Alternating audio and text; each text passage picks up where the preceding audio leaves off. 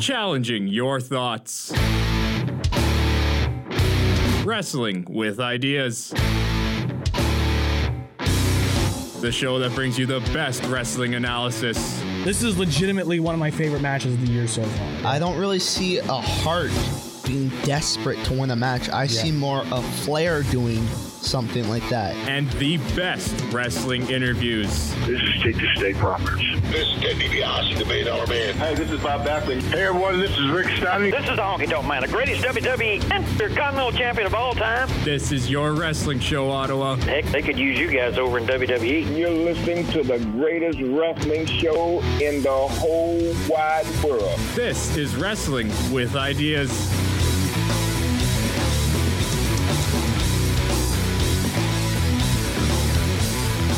Welcome inside the CKDJ studios for Wrestling with Ideas here on CKDJ 1079, Ottawa's new music. I'm the man they call Gibby, Zach McGibbon. Not alongside me is the man, the myth, the legend, McGuire Fortier. Something different we're trying. Uh, beside me is actually the Mean Street Rossi, Marco Rossi. And uh, you've, you've been on the show a couple times beforehand, and uh, it's always been entertaining. And we're doing something completely different here. We're doing a DVD review.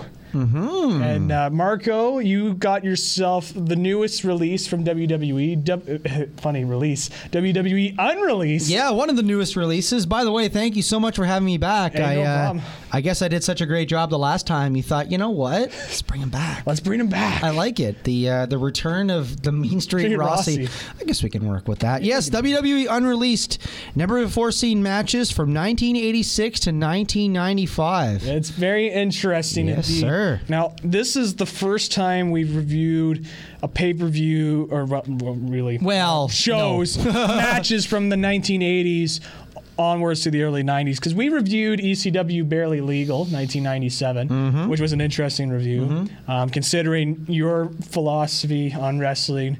And my philosophy on wrestling. Well, you're not too. keen Well, on the my, hardcore. my my preferences as a fan, we'll say. Yeah, yeah, yeah. I mean, if it was my like philosophy, I'd be rich writing books. But uh, I'd have you on my podcast if I had one. That'd be great. But uh, this, but it's a little different for us. Uh, we're going all the way back to the 1980s. We're going to talk some of the classic matches, um, and there was a lot of good matches on this DVD. Uh, so the way this is going to work is uh, each disc is going to get its own review. So uh, we just finished up disc one, um, and it's basically matches going from 1986 all the way to 1990, uh, and there was quite a few matches on this DVD. Um, I think you said there was 10 matches in total. or Something some- like something that. Like that. uh, Gonna check check here now. Actually, yeah, we're just gonna do a little count there. seven, eight. Oh, even more than 10, 9. 10, Yeah, there's, 11, uh, quite a bit. 12, 13, 14, 15, 16, 17 matches. Yeah, And uh, a couple of them are tryouts too. couple which of is kinda tryout cool. matches. Um, interesting sets of uh, footage. Um, I guess we'll say right now there wasn't anything that really stood out for us in terms of great matches. In terms of like, Oh, some things stood out, not always for the better, but we'll, we'll well, get Oh, yeah. to that in a couple minutes. well, yeah, but there wasn't anything where like you looked it's like, wow, how could WWE not release this? You know, I, I I will say this just right off the bat. Um, the the cover art is uh, tremendous. Yes, very Uh, fantastic. I I wish that uh, we would have seen Hogan at least somewhere in there on the cover art yes, in the DVD, obviously, Yeah. because how could you have a WWE? he's he's release DVD he's, with- he's not even mentioned on the back either. Yeah, and you know what I find interesting too about the back is like you'll see some footage. Uh, Oh wait, no, he, he's feat he, sorry, he is featured on the back. I was gonna say, but uh, but it's but it's Warrior, Savage, then Hogan. yeah, yeah, Which is I find that interesting. interesting. Uh, and and some of the matches that they show, I don't even know if they're actually on the DVD, if there's spots from it, or if they just decided to put. Well, it's you know some of the guys who were on there, but not necessarily. But anyway, Yeah. we'll we'll we'll sort that out in, Yeah. in a second. But yeah, uh, so wait a minute. So three discs. Yeah. Does that mean I got to put up with you for two more weeks? Pretty much. It's gonna be rough for you. Oh my. But uh, hey, I think I think we got through most of it in the first disc. Um, now, it- the best part about this too is we're still technically on the uh, strike right now, as of recording, uh, the school strike. So Hmm. uh, and this isn't going over the radio. So this is a special online exclusive for the Wrestling with Ideas listeners. So This is like underground, Mm-hmm. Yeah. like pirate radio. yeah, pirate radio. Yeah, yeah. No, no, no. We're, it's- we're like a we're like wha- what's the term uh, a renegade territory Yeah, or something we're- like that or we're a renegade- out- outlaw territory Outlaw an territory. outlaw radio station we're the Southpaw Championship Wrestling. oh whatever. boy yeah Un- unreleased podcast footage Southpaw yeah. Regional Wrestling. Sorry. that's it yeah Um, but uh, no, so no commercial breaks. This is just straight on through Mm-hmm. reviews. You don't have to worry about my annoying voice saying "Stay tuned for Wrestling with Ideas." but uh, a lot of good stuff here. There, there were some matches that really stood out for me. Not Absolutely. not in terms of great matches, but matches that I was like, those were very nice. Th- Those were very good matches. Yeah. Um, I guess we'll start off with the first one that they started. Uh, actually, before you even get to the first match, they were doing these skits. So uh, when Oh. you when you uh, start up the DVD, you'll find Charlie Caruso Mm-hmm. talking to you. And uh, telling you how they uncovered the vault, Mm-hmm. found all these rare matches inside the WWE warehouse. Um, a lot of branding uh, during Boy. that. Um, a lot of mentions of sports entertainment and superstars.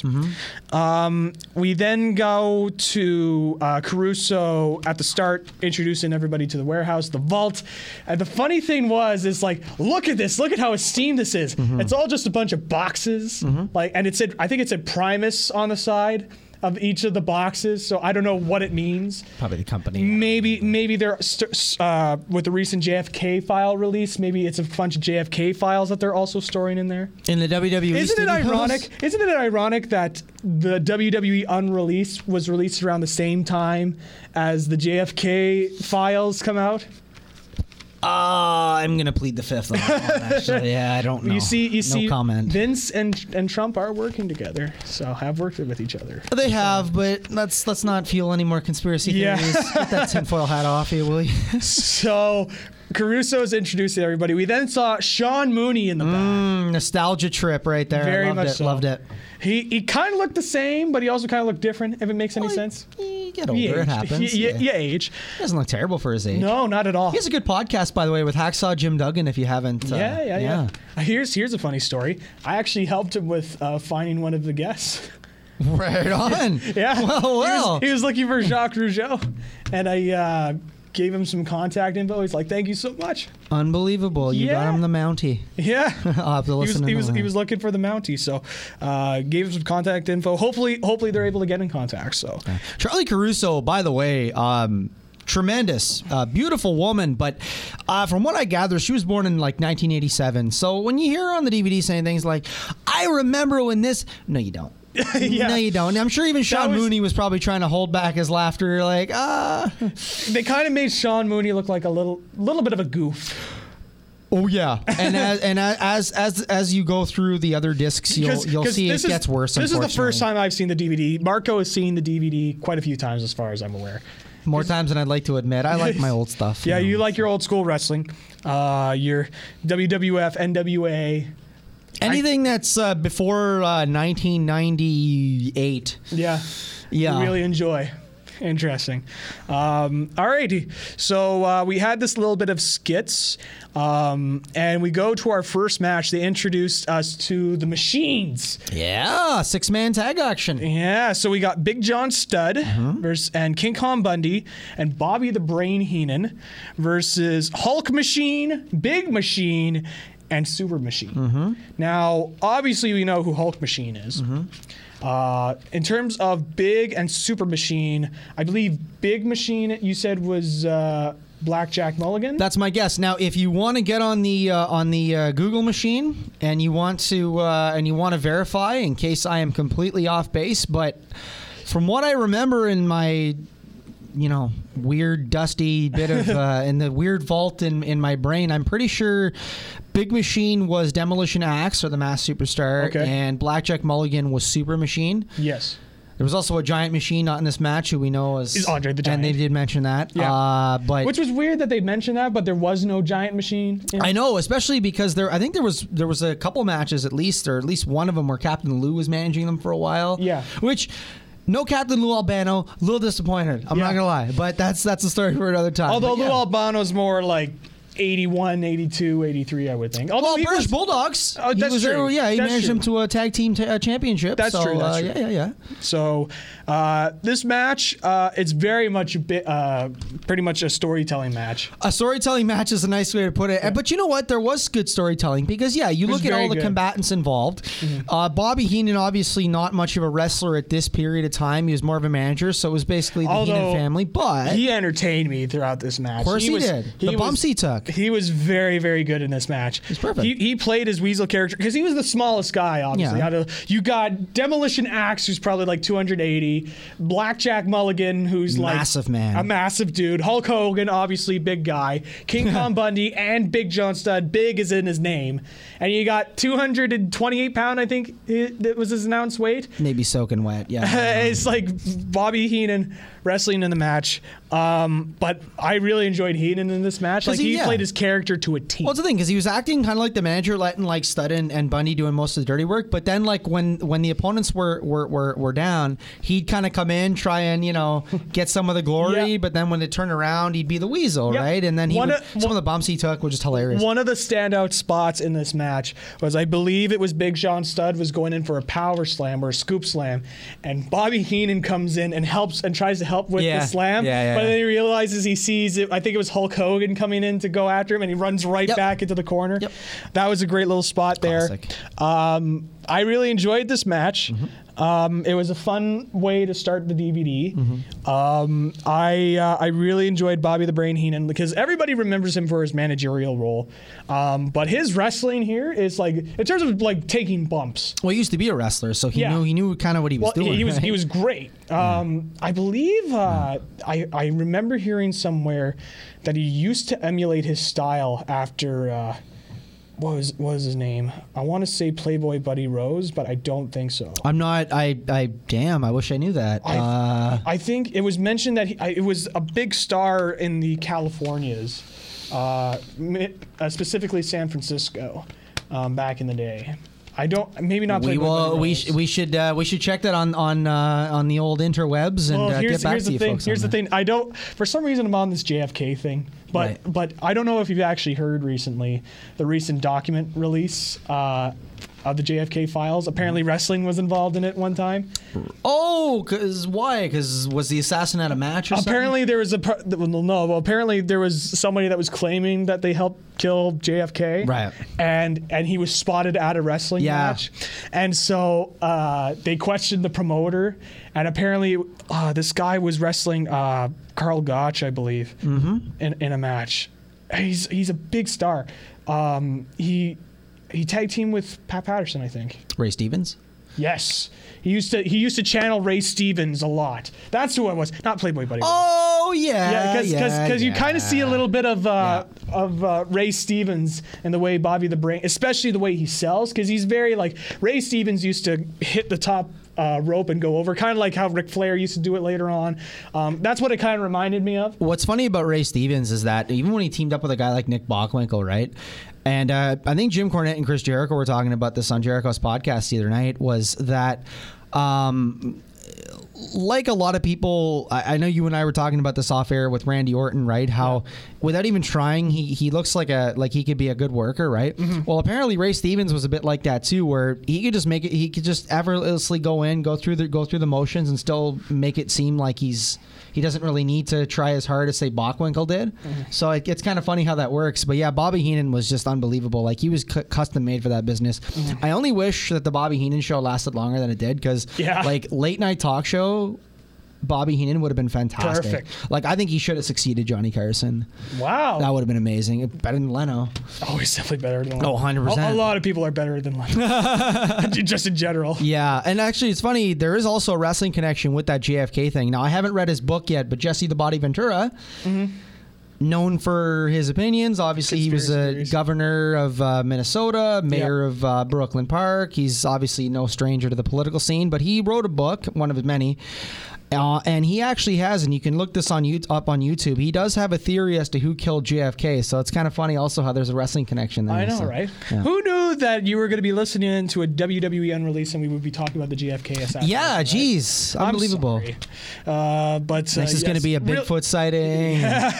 well, uh, you know what the funny thing about Hulk too is uh, Hulk Hogan or Hulk Machine in this. Match.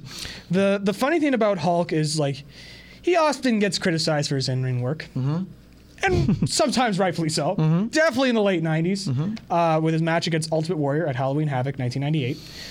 Boy, was that a match. Um, Mm-hmm. And who knows if, if there's if it's popular enough and they like this retro format, maybe we'll review it one day. Yeah, no kidding, That'd be man. something because because uh, by the way, the ECW Barely Legal review, a lot of great reviews on it. A Oh, lot, good. A lot, lot of good reviews on it. Um, Wow, I'm surprised that they're because I didn't see any like anybody with pitchforks outside my house, so That's I good. thought that was good. that's good. Um, but in terms of Hulk Hogan, can that guy get a crowd going? That that's one of his strongest. That was one of his strongest suits. He knew how, he probably still do it today. Oh, definitely. Unbelievable. He was he like everybody was wearing masks, Mm-hmm. and at the end of the at the end of the match, Mm-hmm. Hulk Hogan was posing, Yes. and he lifted up the mask Yep. and showed his face briefly, then Little put the tease, mask yeah. back on. That was beautiful. It was great. Yeah. Uh, if only he did that with Mr. America. I thought he did actually. Remember, there was an angle with that where the, they were trying to like expose him. See your whole co-. like we didn't know already. Yeah, yeah. But yeah, that would- don't even get me started on that. That's that's a whole topic for another time. That is oh. Well, we got more, we got more DVD to get through here. I so- almost liked clean shaven Hulk Hogan better than Mr. really, America. Yeah. So like mid '90s Hogan when he was facing off against the uh, Dungeon of the Doom. giant, yeah, Yeah. with the Loch The Ness, monster truck, the, the uh, Yeti, match. and the, oh, that was a stinker. But I'm Oh, just the saying, Yeti. yeah, if I if I was like gun to my head kind of thing, you know what I mean? That's Oh, woo wee. Good thing The you turned heel. Dungeon of Doom. You know, Kevin Sullivan's a great booker, but that wasn't one of his better ones. no, no, that was uh, that was brutal. Yeah. Um, we go on to our Hmm. next matchup. This is uh, still a kind of new Macho Man Randy Savage, I believe. Uh, 'cause Yeah. Randy Savage debuted in 85, I believe, if not 86. Against who? Uh, oh, uh, who did he debut against? I want to say. Uh, It's kind of an out there name. oh, really? Yeah. Please don't tell me it's Barry Horowitz. No, actually, Uh, Iron Mike Sharp. nope. Uh, Steve Gatorwolf. oh, Steve Gatorwolf. I would have never got that. No, Oh, I think that's well, who we did fun it fact for the day. Fun fact for the day. That was a good angle too, because like all the managers at the time, Yeah, that were was a gr- clamoring for his services because he was the hottest that's- free agent. Where He was goes- where is that today? Like just like I somebody- know, we need like more managers Yeah, Well, today. yeah, that's true. My but like, goodness. you want to talk about putting somebody over? Like you have some of the top managers going, "Oh, this guy's the guy I want to sign," right? especially with the indie scene and a lot Oh of the my indie guys getting God. signed.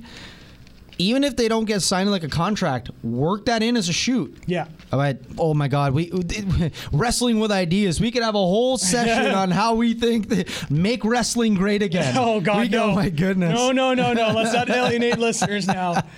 We already alienated them with the JFK stuff. Let's not get some Well, for all two of you who are still listening and your cat, hello. ouch. Um, Boy, Well, we had six, but you know they dropped off. You said so. Why you- uh, here's okay. Oh. I gotta say this now. friggin' friggin' McGuire said this as well too. There's like six listeners. It's like we don't get six listeners. How many do you normally get? We usually get on on a weekly basis. We Uh-huh. used to get like, we used to like prime peak when we were hot, like like WCW. Go- Monday Night golden era wrestling with ideas. well, we're still doing some great stuff. Yeah. we, we could still get like a fair number of listeners for for a radio show, uh, college radio show. We'll get like anywhere between like hundred or like. Or That's like- fantastic. Like a hundred. Like at our peak, we used to get 600, 650. so we can we can like fill like a high school gym indie show worth like like that. that If they that's- were in different parts of the city, well, you know. so, uh, all right, let's get to the next match. I just wanted to say it because it's Yeah. Oh, like, it's like, you know, it's my show. I'm sure like 50 people got that reference. By the yeah, way, yeah, yeah, yeah. Anyway, well, you know. yeah, you know. Um, so October 28th, 1986. Yep. Uh, this was actually in Binghamton, New York, at the Okay. Civic Center. Okay. It Mm-hmm. is Macho Man Randy Savage versus one of the unsung heroes of the WWWF, Pedro Morales, Mm-hmm. Former and- Intercontinental Champion. uh, w- uh, the very first Triple Crown champion. That's right. Uh, a long reigning WWWF champion, also a WWF Tag Team champion with Bob Backlund, I believe. Was it with Backlund? I believe it's with well, Backlund. well, okay. I'm going to search that up now because I'm pretty sure it was with Backlund, but I could be wrong. Let's yeah, see. Pedro. Uh, Pedro, uh, absolutely uh, underrated uh, as far as I'm Yep, concerned. it's- it, it was with Bob Backlund. because you just you don't hear his name as much unless like the Intercontinental title gets brought up as far because he had uh, I think the second longest reign behind Morocco because I think the Miz is creeping up there. Miz is, well, Miz has like ten title reigns to his name. Yeah. Like it's like That's true. Miz is doing good- Miz is doing good stuff. This is but, like, back when titles actually meant something. Yeah. Well, how many how many times did uh, did he win the? inc- Okay, twice. Right. Yeah. So he. It's, it's n- no contest, really. Um, Pedro, but but yeah, Pedro kind of got the uh, the jobber entrance in this because like at it this was time shocking. he wasn't. Yeah, I mean, he wasn't. I mean, he was kind of like a jobber to the stars. I think at this point wasn't he? He was A little really bit. good though, regardless. Like he was Oh, still he, getting a he pop. looks he looks so good in this. Yeah, he was great. Mm-hmm. You want to talk about a great punch? Like you always hear about some of the old time guys being like, none of the wrestlers can today can throw a great punch, and, you- and some people don't really understand it. But when you watch Don Morocco or or even or Pedro Morales, like Morocco was known to throw some great punches. Uh, Rock and Roll Express. Uh, threw some great punches and were also just great workers in general. Um, but Pedro Morales threw some great working punches. I thought Morocco was actually really underrated on the stick. I know Really? you don't hear that a lot, but like if he, I thought he was really good. I, I really liked Don Morocco a lot. Yeah, um, but yeah, no, Morales was uh, fabulous in this match, despite the uh, result which we figured was going to happen. But you know what? The way that it ended. Do you want to get into that, or do you want to still? Because I was going to say, like the way that it ended, you could tell It's like Savage was classic- such a damn heel. It was Yeah, great. It was great. I, I, I, I loved it. So Morales really was controlling the match. a good portion. A of good it. portion. of There was some moments Savage where was Savage, cheating. yeah, it's, Savage the was cheating. flowers? Yes, yes, that was great. Is is one of the things about this DVD too is there's no commentary. It's just straight dark matches. We right? should mention that because I, I've seen reviews of this, right, online, and a lot of people say that that really turned them off from the DVD. But I mean, like, if you're a fan, you're a fan. Mm-hmm. Yeah. You know what I mean? Like, It's like I, I- it would have been great to hear Monsoon and Ventura, or Monsoon and Heenan. Um, or even like Sean Mooney and someone else, but still, it's fine. Or, uh, or, or even do something unique where you have, like, in terms of some of the matches, maybe you bring in some of the guys to do some audio commentaries on the match. That'd be something cool. Just talk about what they were going through. But it, again, they still probably want to maintain some kayfabe. Um, so, well, I mean, I know it's, I know it's, I know it's pretty Yeah. much dead at this point. but yeah. so but uh, some sort of commentary um, because I used to I, I in preparation for this WWE on their YouTube channel sometimes they'll have uh, full matches released and one of the matches re- released was uh, it was I believe it was Bruno winning uh, the belt off of uh, Ivan Koloff or I, or sorry no the other way around uh, Ivan Koloff taking the belt off of Bruno and it was Yeah, I think that's how it went down. it, it was Yeah. it, it was the ten year uh, gap, and uh, and then afterwards it was actually Pedro uh, that won the title. Uh, and, he, and back in the early 70s, I watched a match of his, and you just kind of see like crowd reaction back then. oh, it's, it's unprecedented. It's like people always was talk so about like the attitude era and like the signs and that sort of stuff, and I'm like. Is, and and, I, No. Mm-hmm. and- and for the longest time, it's like I believe that it's like man, it was like the most passionate you to be, there. but like you were, just but- it- you just kind of like you have to go back and see some of these matches back in like like the AWA in the seventies. Oh, my God, any of the territories, any of the really. territories, WWWF. But this match that Pedro Morales wrestled, um, was it Koloff? May have been uh, superstar Billy Graham. I don't remember at this point. It's it's it's one or the other. I think it may have been Koloff because it was a transitional period to go to a different champion, I believe, just to get the belt off of Bruno for a bit. Um, but uh, the crowd reaction in that was just intense and incredible um, during that match and it's just kind of it just kind of blows your mind just like the simple things in the matches like getting getting the crowd into it with just simple things, right? Well, this is the problem, right? Is that over the years with the Attitude Era and things like ECW, and that's why I'm very critical of it, is they basically, it's like hot shotting the territory is the term, right? Because back in the territory days, if.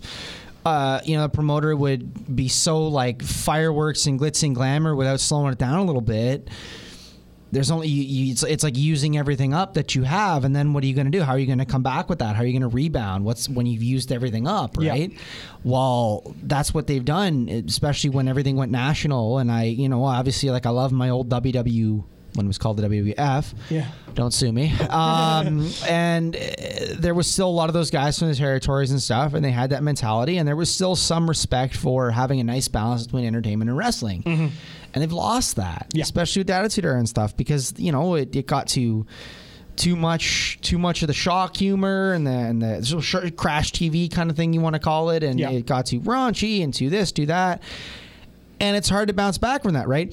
Matches on TV, a lot of them were mostly like main event matches. Mm-hmm. And it's hard when you go from we're gonna have like maybe like one or two, and we're gonna like s- we're gonna have the rest like squash matches, and we're gonna save it like for the really big events. Yeah. To like everything on the show is like a big match. It's kind of tough to bounce back from that, right? Yeah. So, but Um, yeah, the uh, the reactions back then really reflected that though. They Mm-hmm. were they were even like a simple match like today. The fans are different, right? Yeah. Y- you look at some of the slow buildups and and, and and even just on disc one. Yeah. Some of the matches, right? You look at it and you're like. Okay, and if you like appreciate the slow build up, there's a couple arm bars, side headlocks, whatever, but there's no 450 splashes. There's no flipping triple. Well, I made the whatever. joke with you during the Hul- Hulk Hogan match. Yeah. It's like it's such a such a different match. Is like you're just waiting for Hulk Hogan to pull off the 450 splash in the Would've been middle, something. right? That would have been sight to see. That would have been But yeah. a springboard 450 splash from Well, Hulk yeah, Hogan. exactly. Like y- you should, you should like that's the thing. That's why I like when there's like some diversity on your roster, right? Like I don't mind if you have like a John Stud, you know, is a little bit slower and he's doing a couple strikes here and there, or whatever, and a Yeah. couple kicks or choking you in in, in, in the uh, corner, right? I don't expect him to do a 450. Yeah. But the problem is fans might look at that today and yell boring. Yeah. Well, It's too bad. yeah. Um, but this match was good. I really liked this uh, Mor- uh, Morales loss, and with the heel move uh, that Savage used, Yes, that we the heel very we we very rarely see in wrestling today, and that's using the ropes as leverage for your pin. Like I think that we do, but maybe not as much, eh? I don't know. I It's don't see once in a that while. often. No. I really don't. Um, Or like- or I like s- I, in the see a lot middle. of roll ups, but uh, not a lot of using usage of the ropes. Um, I wish we could see that a little bit more. Mm-hmm. Um, and it was uh, perfect there. Um, Pedro looked like a great baby face in this. Um, and obviously, with this being in uh, New York, in the New York uh, state, a lot of people were familiar with Pedro. Um, and really, Pedro, guy that doesn't really get enough credit in the uh, in No. terms of the echelon of uh, memorable wrestlers because uh, obviously like one of the longest reigning intercontinental champions of all time uh, a long reigning wwf WWWF champion, um, the first Triple Crown winner, and also too kind of you know breaking breaking ground as well, being a, a Puerto Rican wrestler as well. You know, it, it's interesting that he doesn't get mentioned a lot. Uh, we always hear about well, n- well now we always hear about Bruno, but at the time we didn't. But now we hear about Bruno. Uh, Yep. We'll hear about Bob Backlund every once in a while. Super superstar will they'll mention briefly. Yeah. Um, they'll talk about Hogan, of course. Obviously, not now with the whole Savage, scandal. Uh, Warrior. s- Savage. They'll more more likely talk about Savage and Warrior than they will talk about Hogan right now. Even though Warrior's piece of crap Well, he, for what he said in the past. He wasn't perfect, but say Yeah. what you will about him, per, like his his personal views and stuff, he Yeah. still drew. yeah, he st- he he he was a draw in the business. Mm-hmm. Um, and then you move on to guys like Bret Hart, uh, Shawn Michaels, kind of drew. He was a great main eventer. Um, and then you move over to Austin uh, Rock. and Rock, and then I guess you could say Brock and Angle. later John on. Cena. John Cena, and now they're trying with Roman, but. That's, get me uh, started. Yeah, You- you're not I a hope fan of that Roman, in, but we'll, uh, but that's five not what it's years about. I'm gonna eat my words, but Yeah. yeah, not right now, no. But what? Are, oh yeah, geez, we're only on the second match. I know. There's a lot to get through. There's Yeah. 17 matches in this. How are we going to get through this? Only disc one. this is only disc one. We're we just finished up the second match. So yeah, Savage using the ropes, he wins it. That's good uh, for Um, great. a heel because he was yeah, like I said, he started as a heel and that was good. Yeah. All right. All right. Next matchup: Paul Orndorff and the King, Harley Race, Yes. versus Hulk Hogan and Rowdy Roddy Piper. Yeah. That's an interesting dynamic right there because they were still kind of feuding with each other uh, a bit in '86, I would think. Uh, Because 85. Mania was '85, I think Orndorff uh, was Piper feuding with Orndorff at this point. Because I know Mm, probably, they, yeah. Mm-hmm. I know they had their feud. Um, so, but it was interesting because they still teased tension between Piper and Hogan. That goes back to great storytelling. Yep. Because you look at that, and I don't know if there were like promos leading up and, and, and, and emphasizing that. There should Yeah. have been if there weren't about are these two actually really going to coexist? Yeah. Because there was that tension there. Have they put their differences, you know, aside? And I remember like I think it was 91 or 92 where they actually teamed up later on against guys like Flair and Taker, Flair and Sid, Sid Justice. But anyway. Yeah. Yeah, but by then, of course, Piper was like getting over as a baby face because, like, I think after where was it 80, 80 yeah, because by this, because I think up until like the rest of his like WWE career, he was a, he, he never went back to being a heel. He was always a babyface. So. Yeah. good dynamic though. I mean, Um, yeah. for, for storytelling, it was a it good was match. it was very good because uh, initially I believe at the start of the match uh, the heels tried to attack Piper and Hogan Mm-hmm. and then they fought him off but then Piper and Hogan stared at each other and just kind of looked with this look of are you going to trust me do you trust me Yeah. and that sort of deal and it's it's so simple and yet it tells so much in the story right um, I'm not damaging your DVD am I I'm just kind of twitching around with it it's fine. Don't rip it. It's fine. everything's okay. A little passive aggressive there. I'm just gonna put it down. so, um, but th- but this was very good. Um, I enjoyed this one as well. Um, love seeing Harley race.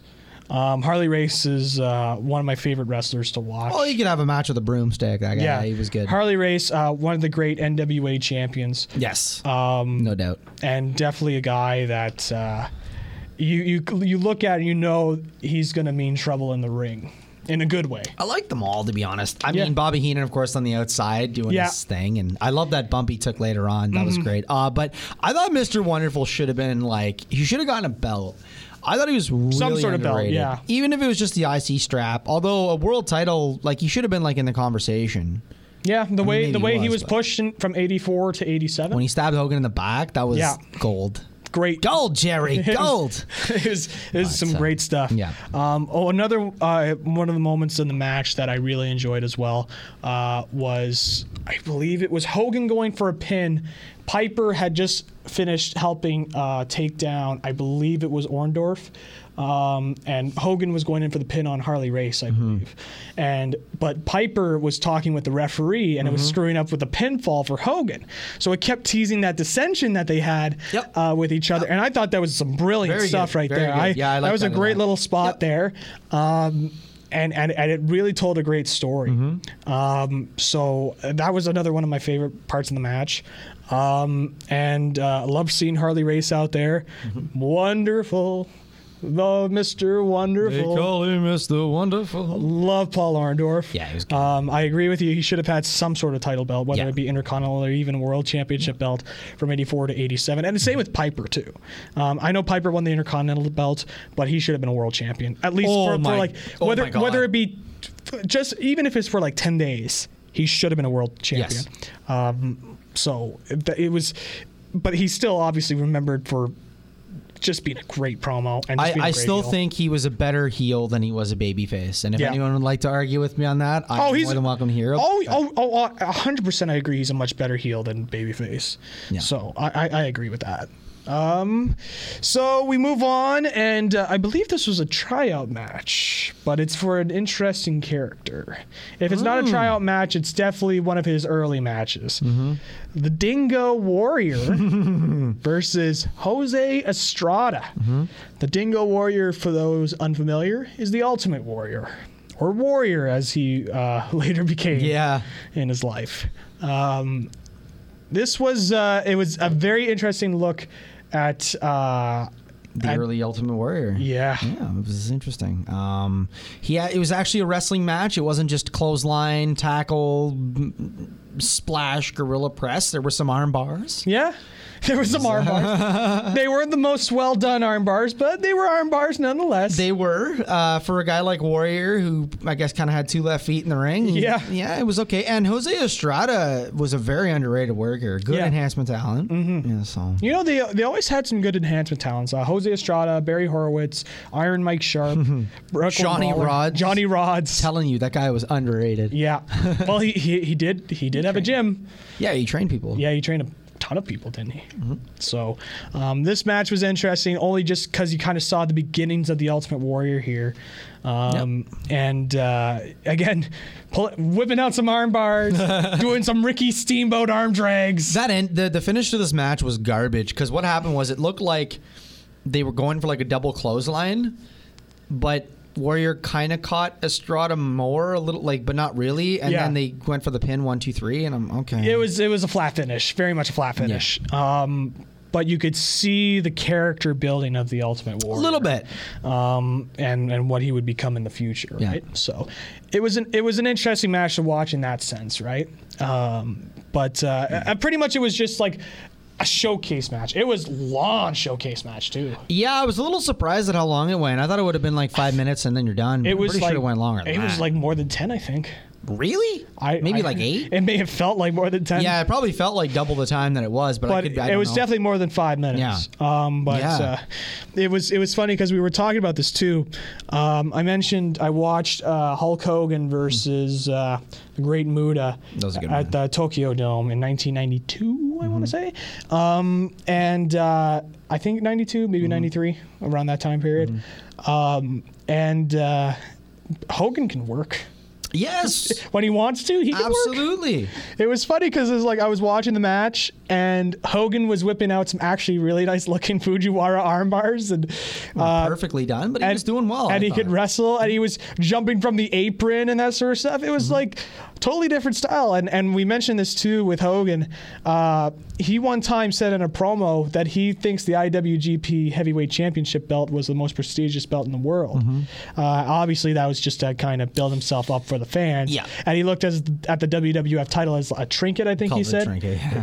Yeah, and so, so obviously it was just to build himself up, but he knew how to get himself over. Hogan was great at that. Yeah, you know? Hogan was a character. Like a lot of people crap on Hogan. Yeah, I and dis- and yeah. sometimes rightfully so.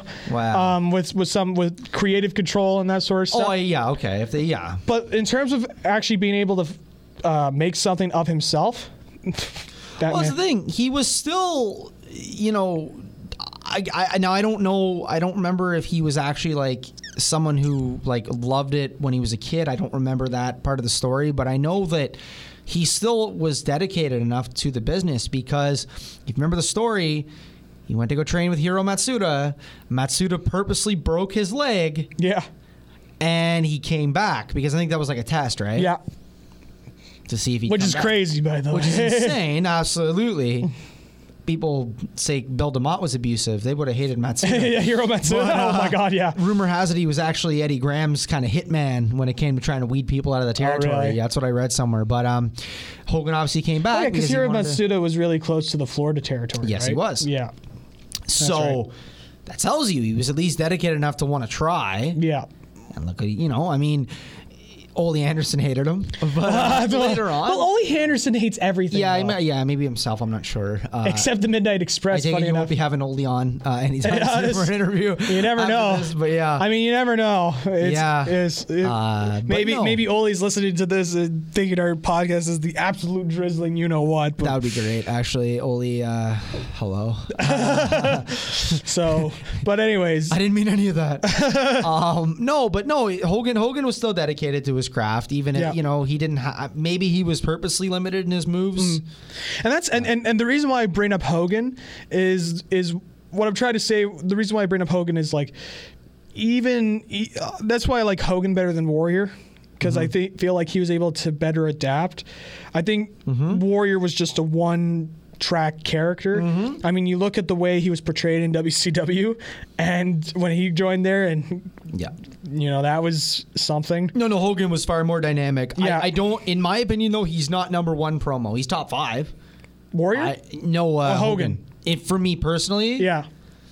But Oh, I, I He's like. definitely in top l- l- I, I could think of many people that are better promos than Hogan. Ric Flair, Roddy Flair, Piper, Piper, Dusty Rhodes. Rhodes, Lawler. Yeah, I, I- I would throw Lawler in the conversation. Mm-hmm. Memphis, Memphis Lawler was uh, Hogan was in Memphis for a while. too. Bockwinkel, Yeah. Oh my God, Bockwinkel, Bobby Heenan, Bobby Heenan, yeah, Jim Cornette. Jim if Cornette, we're throwing like managers, but yeah. Yeah. no. Um. Memphis Jimmy Hart. Oh my gosh. Yeah. Absolutely. Yeah. Uh. But no. Anyway. Yeah. Just just on Hogan, he was. Oh, he was good. I he was a draw. He Randy deservedly Savage, I so. think, is better, too. Randy Savage, yes, yes, but yeah, he's definitely better than Warrior. All those guys Oh God. and Hogan better than Warrior. yeah, but again, Warrior There- still. but there had- was an appeal to Warrior, right? Like there was is like he had this energy about him that that really made people connect with him. No doubt. right? The spirit of the ultimate warrior, you know. Um, boy, character. yeah, definitely. Uh, sometimes he was a little bit too believable in his character, yeah, but he kayfabed all day, every day. that's that's a story for another time.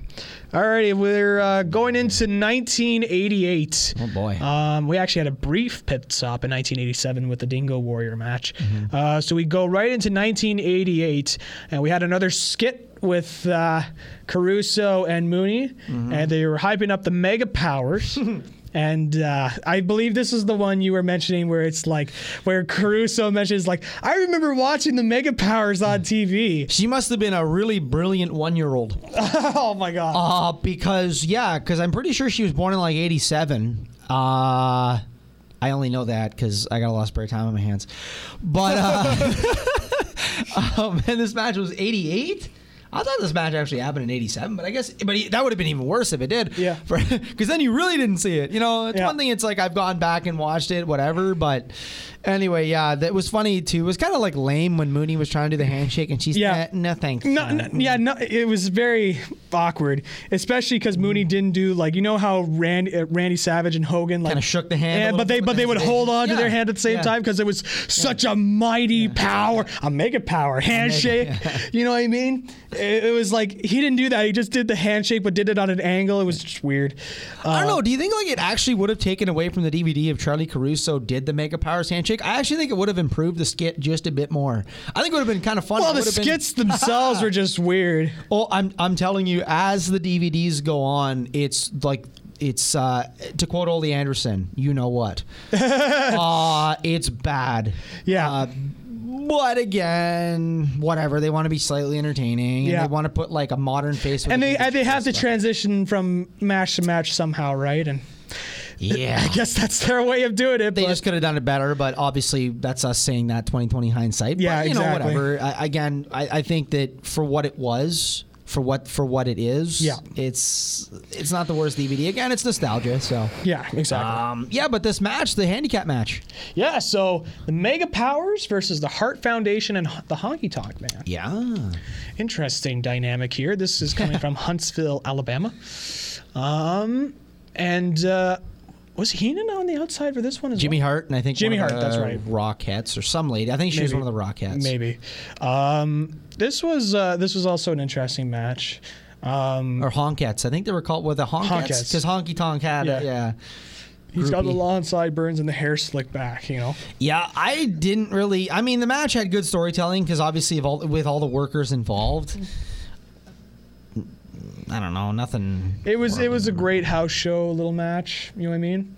Um, here, uh, by the way, if you want to listen to Wrestling with Ideas interview with the Honky Tonk Man, you can check back into the archive wrestlingwithideas.podbean.com.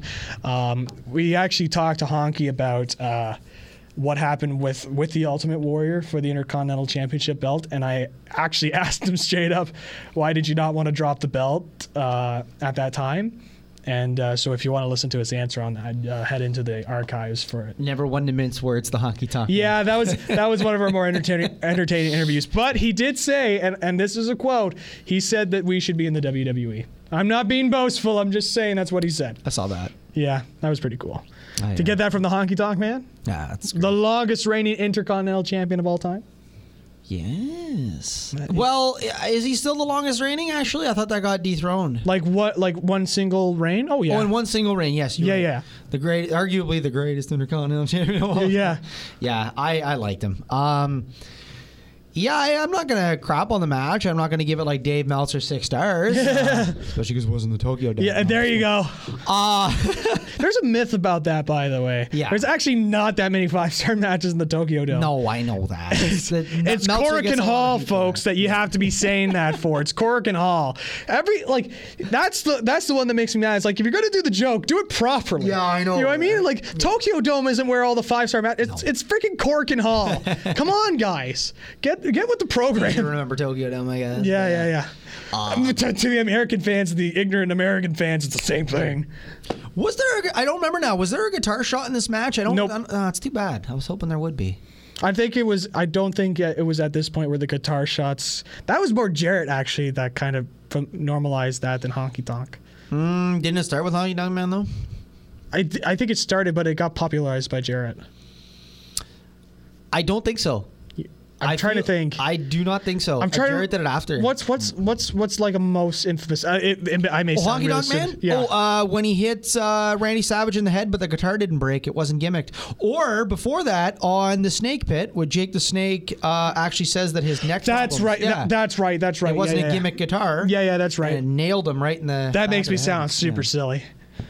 Oops. Come on, young whippersnapper. I'm sorry. See, this is why. Hey, it's were good you we're both expecting me to say Playboy Buddy Rose dur- during this show? on- No, no, I wasn't. yeah, or or or Ray Stevens, like Well, I had to help you with that. no, you- well you did, but I I remembered Carl Gotch. You remember watching Carl Gotch? I mean, Yes. I don't even remember Carl Gotch, right? Okay, but uh, And I'm almost thirty, so come on, man. it's a bit of a gap there. Yeah, um, but See, uh, that's what's good about DVDs like this, right? Yeah. Someone like yourself who came into a newer era, and even some of these matches, like neither, neither of us were alive when some of these things happened. Nope. And like heading into like the early to mid '90s, I was just a young lad when I saw young that. lad. Yeah, just a young lad, and you were, bright future. I don't know, were you in your diapers or were you just getting bored? I don't. Well, remember I now, wasn't but- born in 19, from '86 to '95. I was born '97. Arguably the best year in WWF history. Oh my goodness, '97, Yeah, dude. I was born uh, two days after the Montreal Screw Job, oh my goodness. I believe. Oh, either you've two missed- days, two or three days. You need okay. You know what? Borrow this DVD when we're done. I'm telling you, you need to borrow this. I. Uh, you have so much to catch up on, but I'm impressed as to what you already know so far. Hmm. So that's good. I'm not. See, I had a compliment coming. in. Okay, I was just gonna say what? You're right. How many 19 year olds do you know that know No, of none. Playboy Buddy Rose? But uh, let's see. Um, the handicap match. Yeah, there really wasn't much to it, to be honest. No. Um, it, it was just a nice little feature on the DVD. Um, it was cool to see uh, a young Bret Hart and a young Jim Neidhart. Jim Neidhart really kind of impressed me a little bit for a bigger guy. He's not one of the better workers, in my opinion, but for, uh, well, for his style, he was okay. I Yeah. always loved the Hitman, though. I Oh, always. it's- I'm the Hart it's Foundation. Bret is my Hart. favorite tag team. It's so- Bret Hart, right? Yeah. So, um, alrighty. Then we'll go on to this interesting matchup here. Now, I don't know if this is a tryout match or if it was just kind of a showcase match where they just kind of brought him in to fill in the undercard. Yeah. Um, but this is interesting, and you're gonna. It's interesting. You'll hear how I think of this match. Owen Hart versus Barry Horowitz, Mm-hmm. and uh, this is gonna surprise some people. This was the worst match on the DVD. You know what? I would have to agree with you. D- Yeah. Despite like what it may look like on paper, like oh this guy and that guy, you sure? No, it was. Uh, it, was brutal. It was there was some really poorly timed spots. Yeah. Um, there was some good moments. Don't get me wrong. Like Owen Hart. I mean, it's Owen Hart. Uh, and Horowitz actually knew how to draw a little bit of heat yep. Great heel. for a heel enhancement talent. Yeah. He was actually not bad. I think they should have ran with that instead of like when he became like it was cool to When have he that beat underdog Skip story later at uh, the- on. Yeah, but he was a really like boring baby face. But anyway, that's this is like pre Blue Blazer Owen Hart too, which in retrospect Yeah. yeah. that gimmick. But That gimmick. Uh, but uh, yeah, this match it wasn't very good. Um, there was there were definitely moments of brilliance from Owen Hart. well, some cool backflips by Owen Yeah, Hart. I think Uh, really the main thing was his style. It very much reminded me of Dynamite Kid, the way he wrestled. a little bit. I mean, his finisher was a friggin' diving headbutt, right? So There's of course that debate which we could be uh, going on here for like an hour. You know who's better between Brett and Owen, but uh, I liked Owen, Owen. because he mixed possibly uh, because he mixed you know athleticism and stuff with with like good psychology, and he could Yeah. wrestle you on the mat. And he was a he good wasn't like a cruiserweight, right? And he was and he was a great like especially when he turned heel. Yeah. King of Hearts, 1994, 1995. Owen Hart was like my favorite. Yeah. Even like in the Attitude Era when he was the Black Heart. Yeah. I think they should have ran with that. I Not think make him the Blue Blazer again, which was Yeah. Mm-hmm. a terrible gimmick to begin with. But so. Yeah, this match was wasn't very good. There was a die. There was just a couple spots where it just seemed mistimed. And, Oh, and I don't know oh. if it's because if Barry Horowitz couldn't handle just the quickness that Owen was wrestling, Mm-hmm. or if it was just could have been an off night. for t- him. just timing issues. But there was just something off about it. There were some side slams that looked really bad. Um, there was some there was some uh, takedowns that were kind of sloppily executed. There were some cool spots. I mean, there was the tope. Um, probably the most high flying we saw on the DVD was when uh, Owen Hart uh, d- did the suicide dive through the uh, through the ropes. Yeah. And so it was uh, it, it was just it was the weakest match to be quite honest, Yeah. and uh, it was disappointing because it's like I'm a big fan of Owen Hart. I loved a bunch of his matches. I, still think uh, the steel cage match he had with uh, Bret Hart is the best steel cage match in the history of wrestling. Saw that the other day actually. Yeah, I I, s- rewatched it. I Seen still that believe as- that's the best steel cage match in the history of wrestling. Um, wow. Yes, in the hi- Oh. Well. in the history of wrestling, it's still the best one in my. I mean, opinion. it's up and I've there. wa- and I've watched and I watched uh, Patterson uh, steel cage matches. I've seen a bunch of the earl- the WWF steel Rhodes and cage matches. Flair? I'm not saying cage matches. I'm saying steel cage, like that sort of steel cage. You know what I mean? Oh, and- oh, in the blue. Yeah, in the blue. Okay. Oh, Okay. Ah! Yeah, I'm not saying hell. in- I'm not including hell itself. And I'm- Not like, I'm- not like a Starcade 80. no, no, no, not like not like war games or anything like that. In terms of just like steel cage, the blue cage, Mm-hmm. Okay. that sort of deal. Yeah, okay. Still, to me, the greatest steel cage. I would say between that and uh, Warrior Rude, but definitely uh, for sure. Um, yeah, Owen, Owen and Brad had good chemistry together. No doubt about it. go watch that match if, if you can. That Um, like that the matches that they had together were just incredible. If only Jeff Hardy and Matt Hardy could simulate that. But uh, nonetheless, um, Moving on. yeah. So uh, we go on to our first WWE Championship match of the DVD. Mm-hmm. Uh, Macho Man Randy Savage versus Andre the Giant. Yeah. Short match, but uh, I believe this was a DQ finish. Yes. Yes. Macho got himself disqualified because he was protecting Miss Elizabeth. Elizabeth. There you are. Because uh, I believe it was Andre that was going after. Mm-hmm. Um, so, yeah. Uh, again, this is your classic 80s WWF main event match. And Andre was really slowing down at this point. Too. He was Yeah. having some health The, issues, one of the things we unfortunately. noticed throughout the DVD is how slower each year you kind of saw Andre. he wasn't which- like he like he was in the seventies. Yeah, it was it was pretty depressing to watch Yeah. uh, sometimes because like eighty like when we saw uh, Andre. Uh, what when did we la- see Andre previously? They showed some highlights from him from '86 during the preview, and then you just kind of saw the slow depreciation Mm-hmm. Yeah. of his knees and Yeah. that sort of stuff. Um, but uh, short match, but it was a fun little burst. Well, yeah, because you got to see, right? I mean, it was such a mismatch, right? I Yeah. mean, even though Savage was the champion, you you, you look at it for storyline purposes. It's like, oh, he's facing Andre the Giant. That's a Yeah. legitimate threat to his uh, to his title reign, right? Yeah. Because it's Andre the freaking Giant. Yeah. so. And Andre was still dominating to the best that he could, and Yep. Randy Savage, being the consummate professional that he was, was really making it look. Yeah. You know, and It I was mean, great. it would have been weird if it was like a clean pinfall on Andre. Maybe if it was the situation with, and again, this is like maybe if we were booking, Yeah. But like maybe if because the thing is, is that Savage even when he turned babyface, he still used like heelish tactics. Yeah. Maybe if like he like behind the rest back, like clocked Andre with the chair and then pinned him or something. But again, a desperation move, right? So. I don't know. I didn't think it was a terrible match for what it was worth. So No, definitely not.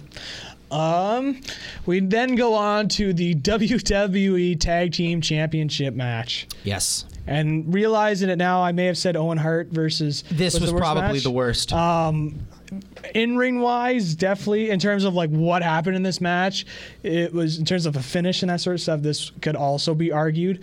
Um, because really nothing happened. This was a WWE Tag Team Championship match Demolition versus the Powers of Pain. Mm-hmm. with Fuji still in Demolition's corner, I believe. In this one. Yes. Yeah. Um, because Powers of Pain were baby faces in this. Yeah, because later on in the DVD, it was the opposite when they Yeah. Um, had that double turn at the Survivor Series, which you should watch, by the way, ladies and gentlemen, if you haven't already. Was it 80, Nine? 88 or 89? I think it was Um, 89. Yeah, that was good. but anyway, yeah, this was uh, awful, Yeah, this is no good. which was too bad. I It- mean, they- you know. I mean, they tried to build the story of demolition. Like, they can't figure out powers of pain, but then they stalled and they stalled Yeah. and they stalled. yeah. There was a lot of stalling in this. And I think there was like a shoulder block by the warlord on Yeah. Axe, and he got like kind of mad and like started like pouting, and then there was some. It was awful. Like it was like a DQ. And then finish and then because of, demolition like- walked out, didn't they? yeah, demolition. Yeah, because they were the heels at the time, and it's and they just decided to walk out, and Dick Oswald's counted out, and it was brutal. There And then it just ended. was nothing really memorable. Yeah, that was awful. That was I have nothing to say really about this match. How really about the you? only thing I could say is Warlord is massive, they both Holy- were at the time. but, but Warlord, especially Warlord was like- a large man. He, He was, was- a very yeah. He was very scary. He reminded me of Nathan Jones a little bit.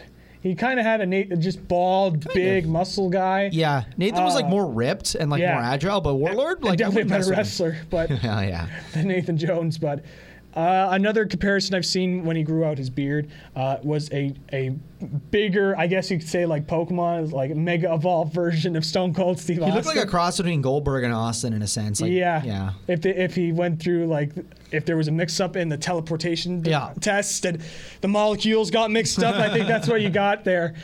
Warlord was massive in big this. dude. He was a big dude, and he and and he's li- on there later in the match. And spoiler, he looks much bigger.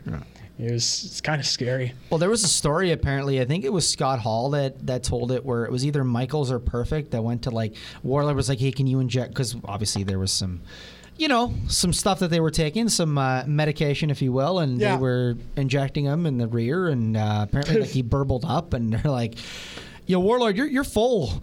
so that's kind of scary, you know. Yeah. Yeah. Oh boy. Still wouldn't want to mess with him though. No. he was 50 Cent's bodyguard for a while, if he isn't now. Uh, That's true, isn't it? Isn't that kind of funny? We then go to another skit, and it was Sean Mooney finding the WrestleMania 5 Coliseum exclusive uh, matches. Caruso was making fun of him for uh, s- s- claiming that they were rare. And uh, they said that they found some rare matches from the fallout of WrestleMania 5. Yeah. Uh, I believe WrestleMania 5 was a tournament, right? Uh, where it was Macho that won? Yeah, he beat DiBiase. Yeah, that was the tournament one. Um, that was that was an interesting mania because there were so many matches on that card, weren't there? Like they literally started the tournament at the quarterfinals and did it to the final. Was it four or five now? I'm trying to remember because I think it's five cause because, six um, because six was mo- was was the mega powers. Um, I'm gonna search that up now. Uh, no. Because uh, six or seven was Macho and Warrior '91, uh, Hogan. and oh yeah, Warrior, WrestleMania yeah. five was uh, WrestleMania. Macho. WrestleMania five was Yeah, Macho and that's what I Hogan. thought. WrestleMania four was the uh, tournament. 'Cause Hogan and Warrior was That's WrestleMania right. six. so- Yeah, right, Uh, yeah. That's that's Ah! correct. yeah, outsmarted me once again. um, but yeah, that was uh, that was something as well. of course it was. Yeah, But, for but, sure. but anyways, uh, they had uh, two matches from the same show. This was from Glens Falls, New York. Uh, I saw Jim Duggan's hometown. Yeah, fun fact. I should be your like wrestling trivia historian from now um, yeah, um, on. trivia minute. we had we had a rematch from Wrest from the original WrestleMania: Andre the Giant versus Big John. Studd. Oh my goodness! Yeah, when John Studd came back as a babyface. Yes, and Andre was a heel, I believe, still. Ow. So um, this was an interesting match. It was just a big man match. Again, Andre looks slow. Yeah, nothing special. 520 pounds apparently was his weight at the time. Obviously, it's kayfabe weight, so you gotta take it with a grain of salt. but you never Was he know. really seven foot six or seven foot four or whatever the heck they bowled him as? I, I don't think he really actually was. He was definitely like in the seven foot range, wasn't he, I think so. Andre? But yeah, I don't know if he was seven. Well, there was four. there's been there's been some conspiracy theories about that sort of foot stuff six, because because there was apparently some side by side stuff with Hogan, and he's really not that much taller than Hogan. Apparently, and Hogan was six Nine. six nine. I think he was six six. six, maybe six eight. He was definitely like in the six foot range. Um, the late the latter six foot. Um, Yeah. Hulk Hogan. I'm gonna check that now. What's two meters? great. We'll uh, return to our regularly scheduled programming in a minute here. We're just but this match, but but this match though, I, I uh, we're this dedicated to wrestling that we're looking up Yeah. our favorite wrestlers' height and weight. yes, six foot seven. Six foot. There you go. You know what's funny? Eh? They always build the weight, but never the height. I always found that interesting. It's weird. Boxing they did Coming both. in at six foot seven, weighing two. Yeah, that doesn't Yeah. happen. They're just the weight, eh? usually, yeah. That's weird. Unless they were like huge, but even then. Um, yeah, but Big John Studd and Andre, nothing special, just the big man match. And then uh, Heenan came in to try and save Andre. Yep. Disqualification, nothing crazy. Yep. But uh, he took a bump, though, from Studd, didn't he? Yes. Didn't Studd kind of throw him across and Yep, Heenan doing a typical uh, bump yep. off the turnbuckle? God, he was fabulous. Such a loss. Bobby Bobby the Brain Heenan is like, obviously, uh, with his recent passing, is like watching it now. It's like he just Mm. like. You just love everything that he does, right? There'll He's be- just never be another. he was so so good at what Yeah. he did, and even wrestling too. Like he was just like he knew how to tell the story. Yeah. So he, he's someone that's greatly missed. Um, we then go to Macho Man Randy Savage versus the Ultimate Warrior. This was, I believe, their first encounter. Um, this may have been their first encounter. Uh, maybe not. at Uh, what year? 1989. I don't think so. Maybe I'm not. pretty sure that they had encounters before, uh, but at least with respect to this DVD, uh, it was because there were a couple matches that they had on this DVD. So Yeah. mm, a couple years. span. This was great. This is probably one of the best. I enjoyed matches in it. the I thought show. it was enjoyable. Both Yeah. I like both guys. So Yeah. Uh, This is though he wasn't managed by Elizabeth Savage, right? It no, this was Sensational with Sherry, Sherry, I believe. Um, which is which is interesting. Mm-hmm. Um, and this was before Macho King too. See, that's what I thought because I, I I guess I must have forgot that because I thought Sherry came after, but I guess not. I guess No. she was crowned queen when he was crowned king. So Yeah. more you know. The more you know, folks. See, even I learned stuff on this DVD. Yeah, yeah, yeah. um, no, this was a good match. Um, I, I'm just trying to remember uh, the differences between the first match and the second match. Really, like Savage really knew how to work uh, Warrior. Um, and it's also evident too in their later uh, WrestleMania match as well. Uh, I believe that was uh, Macho Man's retirement match. Um, And then there That was, was a a drama great with match. Elizabeth, and, and and that was a great match. Um, so. I, I, I- I enjoyed this. Um, again, this is more was to come from these matches, right? Um, they worked really well together. Savage brought the best out of Warrior. Uh, one of the things that was great about this too, Rick Rude came out for this match as well. That, that's right. Um, and uh, that was uh, that's a guy who's got a look, Rick Rude. Oh man, ravishing Rick's another loss to the business. Uh, and, Yeah. and the funny thing about Rude in this match, right, is because remember there was that dusty finish at Mania. Uh, s- which one was it now? Where uh, Heenan held the leg of the Warrior and Rude pinned him for the belt, and of course he came out with the Intercontinental Strap, Not and he's six. taunting. Yeah, Not he- six. Not six. No, six was remember that was Warrior and Hogan. Five, it must have been. And, and it must have been five. Must have been five. Because they were still 89. feuding at that point. Yeah, and he was taunting the warrior. I got your belt, and he was Yeah. trying to get war. And every time there was like a pinfall, he was kind of He- itching he- for yeah. Yeah, it was, the best good. part was like there was a really close fall, and I believe it was Randy Savage dropping the elbow on him, and then Warrior kicked out. Yeah. But Rude didn't care. He just looked at the camera with the belt, and he was looking at it. It was that was great. I love loved it. And uh, one of the best parts too was uh, Rude got involved, and then Warrior chased Rude to the back. So Savage won by count out. Yeah. But then Warrior came back with the Intercontinental Championship and then laid out uh, laid out uh, Savage. Yeah, with and it, he started swinging it around like a swinging maniac, around. yeah. kind of like Tetsuya Naito does when he's IWGP champion. Oh, Okay, yeah, yeah. you and your obscure Japanese references. Um, My obscure. God, what are you talking about? New Japan's more popular than ever. At least, at least in the states and Canada. yes, it is. Um, People are itching for an alternative. It happens. that's true. Uh, next match: Dusty Rhodes, the American Dream, baby, versus the Million Dollar Man, Ted DiBiase. This was entertaining. Very entertaining. Again, another one of the interviews that we've done here on Wrestling with Ideas is with the Million Dollar Man, Yeah. Ted DiBiase. Um, also a great guy. Loved that character. Yeah, such a great character. He cut a promo beforehand, um, calling out Dusty Rhodes, Yep. and uh, Dusty was great in this. So he- one, of the- here's the best part of the match for for both of us, I think. So uh, DiBiase has the money in his hand, like a whole bunch of dollar bills. He starts waving it in Dusty's face. Trying to bribe him, pay him off. Yeah, is take the loss here, right? Yeah. Dusty lays into DiBiase. The cash flies up into the air. Yeah.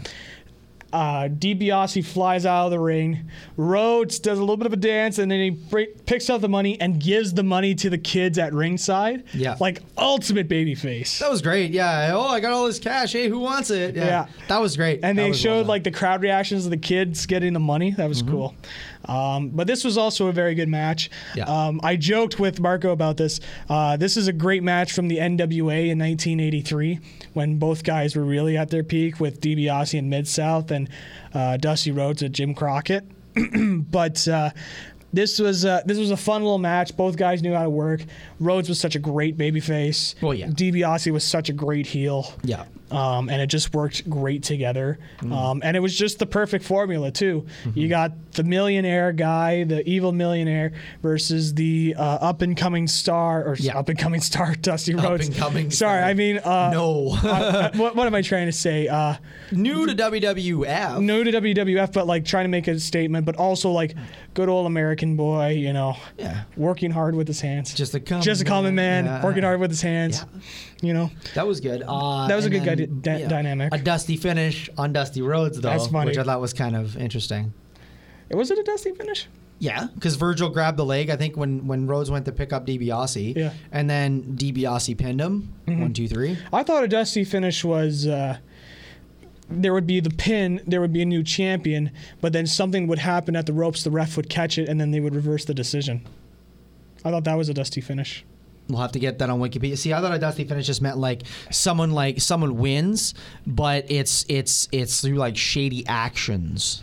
It is through shady actions, but it's like they initially say like. Like I always thought the dusty finish was like uh, with uh, Sting and Ric- Ric Flair. Mm-hmm. Like, th- um, let's see here, uh, is give it to in which one wrestler appears to have scored a win only to have the decision reversed. Okay, I was wrong often on, then. often on a small technicality, so someone's foot is on the ropes. Ah. Um, although Eddie Graham is usually credited with inventing the finish, Mm-hmm. is named after Dusty Rhodes because Rhodes was famous for invoking the finish in his own matches when he was a wrestler slash booker. Interesting. Okay, so that's okay. See, to me, I've always thought that it meant it was like you know you you won through shady actions, Yeah. but okay, No, it- that's still, fair enough. Still though, it was uh, uh, it was uh, Dusty's foot was under the ropes, so the ref didn't catch it, so DiBiase was able to get the victory. right. Um, it was a solid little match. I Yeah, really it was. enjoyed it. It was good. It was good for what it was. It was Yeah. Mm-hmm. good for uh, building up a story. Um, yeah. I liked it. Um, what's the next match here? Uh, we had.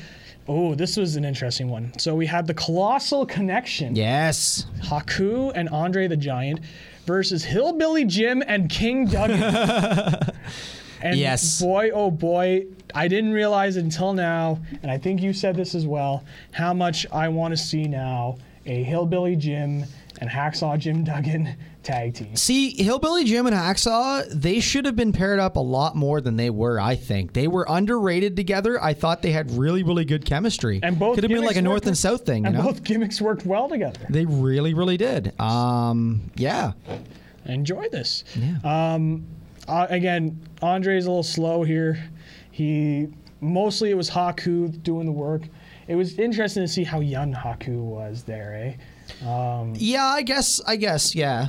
Uh, Considering seeing his later stuff, and and he was much more in shape in the late 80s than he was in the 90s. You still don't want to mess with Haku. Never, from what I hear. Yeah, he's you, insane. don't- you don't mess with Haku, people. Um, just don't. Like, yeah, he for sure. This is this is life advice. This isn't just wrestling. This is life advice. Yeah. Don't mess with Haku. He's one of those guys where like you want him on your side. Like apparently he's like Yeah. a really like nice, sweet guy, but if Yeah. you cross him, then it's over. You're screwed. yeah, don't Yeah, be on yeah, his yeah, side. But don't no, be that uh, guy. that's the thing because Andre at this time, you know, we've heard that he was like kind of in pain. And uh, a lot, and, and he was kind of like slowing down, as you can tell. And Haku was doing a good chunk of the work, so. But uh, yeah, they were an underrated tag team. They were. Um, and uh, this was a fun little match. Um, good TV match, I would say. Yeah, Um, and uh, it would have been nice if they kept building off of Hillbilly Jim and King Duggan uh, together. I thought they were great together. I really, they- they, were wacky together. They but were, they were good. It was a good duo, Yeah. and uh, I uh, I actually would have liked to seen because uh, I think Hillbilly Jim could have been a bit bigger than what he was. hillbilly Jim. Yeah, Yeah, I feel like they kind of did something, right? Because it was Yeah. him and Uncle Elmer and Cousin Luke, and there was Yeah. the whole thing with the wedding and all Yeah. that. But yeah, I don't know. I, I feel like he got a bit of the rub there with Hogan because he Yeah. Mm-hmm. kind of got brought in and he was working it with him. But I- how big though? Like, I don't think I don't see Hillbilly Jim as like world champion. Well, the the uh, no, I, I'm not saying he's a champion at all. I'm just saying like a good mid card, bigger mid card act than what he was. Because in terms of like when you remember characters from the uh, WWF, you probably especially in terms of the mid card, you remember more like Perfect, Honky Tonk Man, uh, Piper Hogan, Savage, even Dusty, uh, Flair. Uh, you know all these guys, and Hillbilly Jim just kind of well less in I- uh, the low, lower half. It from what I depends. hear. I think like he, I thought he was okay. Like he, him and him and JYD kind of the same, right? They were Yeah. both fairly popular in the '80s, but I think if Hillbilly Jim didn't leave in like 1990, Yeah. and he would have probably hung on until like 91, 92, and he wasn't simply a guest on when Primetime was a panel show. Yeah, I think maybe. yeah. Maybe I don't know, but I, I think I think he, I, I don't know. I, th- I thought he was okay Mm-hmm. Yeah. for what he was. He's, but he's a big dude. By the way. he seems like a really sweet guy. really nice guy, but like he's he's he's a big dude. He still Yeah. keeps himself in shape too. Yeah. uh, in, in somewhat good shape. And you just look at him, he's like, oh boy, that's a massive dude. You know, He's a big dude. Like Big, he seems big like dude. like the nicest guy in the world, but you don't want to cross him. Yeah, exactly. Big old country boy. big old country boy. But yeah, north and south, that would have been a good little. Anyway, yeah. Uh, from this match, I mean, as far as like what was memorable from this match, uh, uh, good question. I think, uh, yeah, I think just the dynamic between Hillbilly Jim and Hacksaw was just a really entertaining in this one. I always liked the colossal connection. Yeah. Mm-hmm. um, as a tag team. Um, Yeah, they were really underrated. I thought that was a cool. I, I thought that was a cool tag team. Yeah. Um, and doesn't get enough respect. yeah. Um, and mainly, and mainly, I think they don't get as big as only because of Andre's condition later on. Um, but other than that, it was uh, I I always love seeing the colossal connection and seeing this this team of hillbilly Jim and, and hacksaw Jim Duggan was a cool combo. Yeah. All right, we go into the tryout segment of the DVD. Yes. And uh, they showed Sean Mooney's tryout tape. Um, and he said it was bad. I was like, it's like, oh, it's not that bad. It's like it's it's Sean Mooney delivering me what's going on with Bad News Brown. uh, and Love bad news. and so we had two tryout matches that they showed us. The first one was Brian Adams. Some may remember as, as Crush. Others may remember him as Brian Adams from Chronic in WCW Or a Um, stint with the NWO. or his brief, very brief stint with the NWO. Um, I believe he wrestled in Japan too for a bit, for like a tiny bit. Possibly. I, thi- I think so. This was against Barry Horowitz. Now, funny enough, this match I thought was better than the Owen Hart match. You know what's funny? Barry Horowitz now has two matches on this DVD more than uh, a guy like Owen Hart, which I thought was somewhat tragic. But Although Ho- Owen re- career really took off more 92 to 95.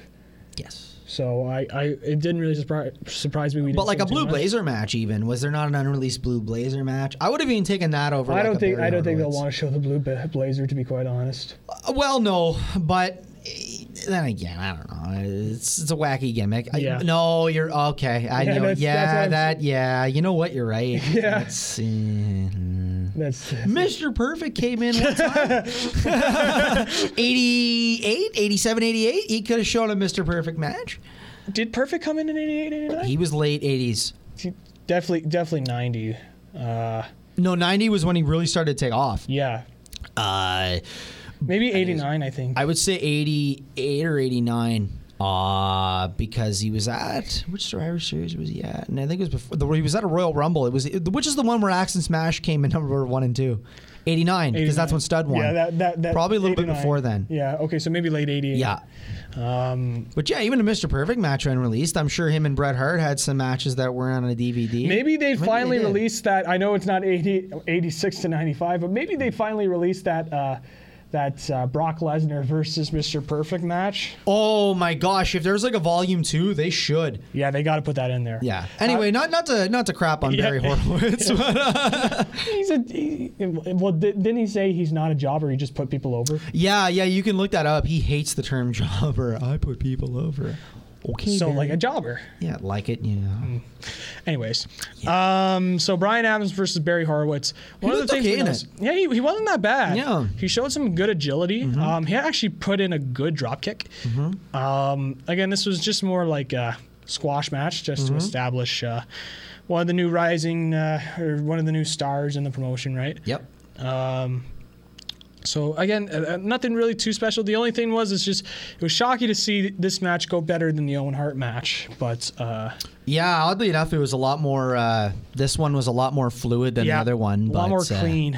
Um, Oddly enough, yeah, for Brian Adams for his size was pretty uh, pretty agile. Yeah. Yeah, Definitely. So Um, and then the next tryout match we saw was Earthquake Evans. versus Paul Roma, one of my Paul favorites. Roma. This was hilarious, by the way. I thought it was actually one of the better tryout matches. you you love some Paul Roma. Um, I love Paul. Roma. I'm a Paul Roma mark. I don't That's- give a damn if I'm like the only one out there. um, underrated as a horseman, yes. Unpopular opinion. I will say this: better Wow. than Mongo, better than Sid. Um, I think that Roma had it all as far as the look. He wasn't terrible on the mic, but he had a great look. And yes, Earthquake Evans coming out to Jive Soul Bro yeah, with it was Oh, slick. looking like he had like a plaid shirt on. He had like jeans or something, and it looked really uncomfortable for the poor guy. But that's an that's another underrated guy. Earthquake. Oh, Four or five John hundred pounds, Tenta? yeah. Oh, f- such a great. Sumo background. Yeah, exactly. Uh, he was he was so good, especially for a man of his size. I actually really like this match. Yeah, me too. I really. you know what the funny thing was? I enjoyed this match too. Yeah, I really. I really Roma like this Mm-hmm. sold really well in this too, and Roma, Roma, yeah, and you mentioned this too during during our watch. It was like you were, uh, Power and Glory is your second favorite tag team, isn't it? Power and Glory, aside from the Hart Foundation, is actually one of my favorite tag teams. I wish they had a bigger run than they were. I loved it. They had a great dynamic, and they were actually really good friends. Herc was the power guy. Roma was well, Glory he was the the showboat, and it worked really, really well. They, even their finisher was amazing. Nobody have I ever seen in this day and age use has used it yet. But, Interesting. yeah, maybe if you and I were like a tag team, we could use the power. Oh, I would not last long in professional wrestling ring. I mean, you never know. Maybe I'll maybe I'll turn myself into a high flyer and just do some shooting star presses. Oh, don't you start now. Good lord, sir.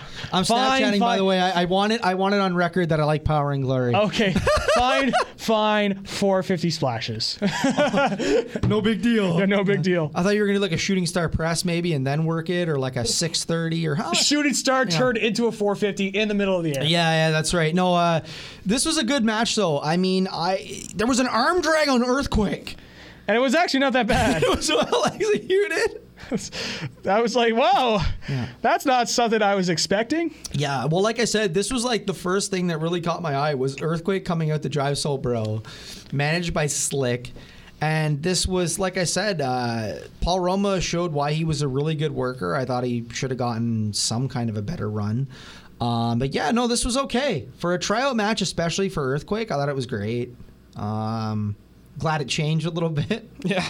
Um, I'll be honest with you, though, and, and I'll get your opinion on this if you like. Um, I think, and this is just, I'm just saying this, maybe I'm just thinking out loud here. What if instead of Sergeant Slaughter winning the belt from the Ultimate Warrior, it would have been Earthquake?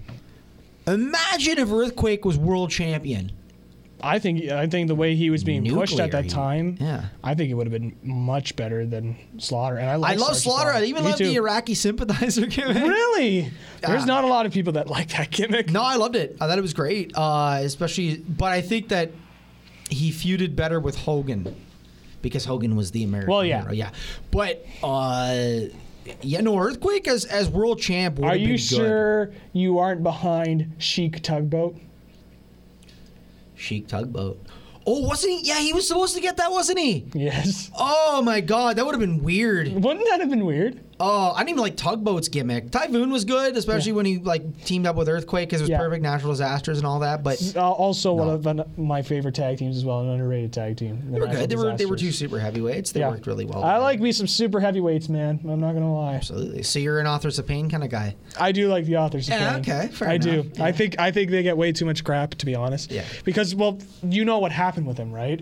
There was a really brutal looking power bomb that they did on the guy, and it was like head on head. Yeah. And they were really on him for that.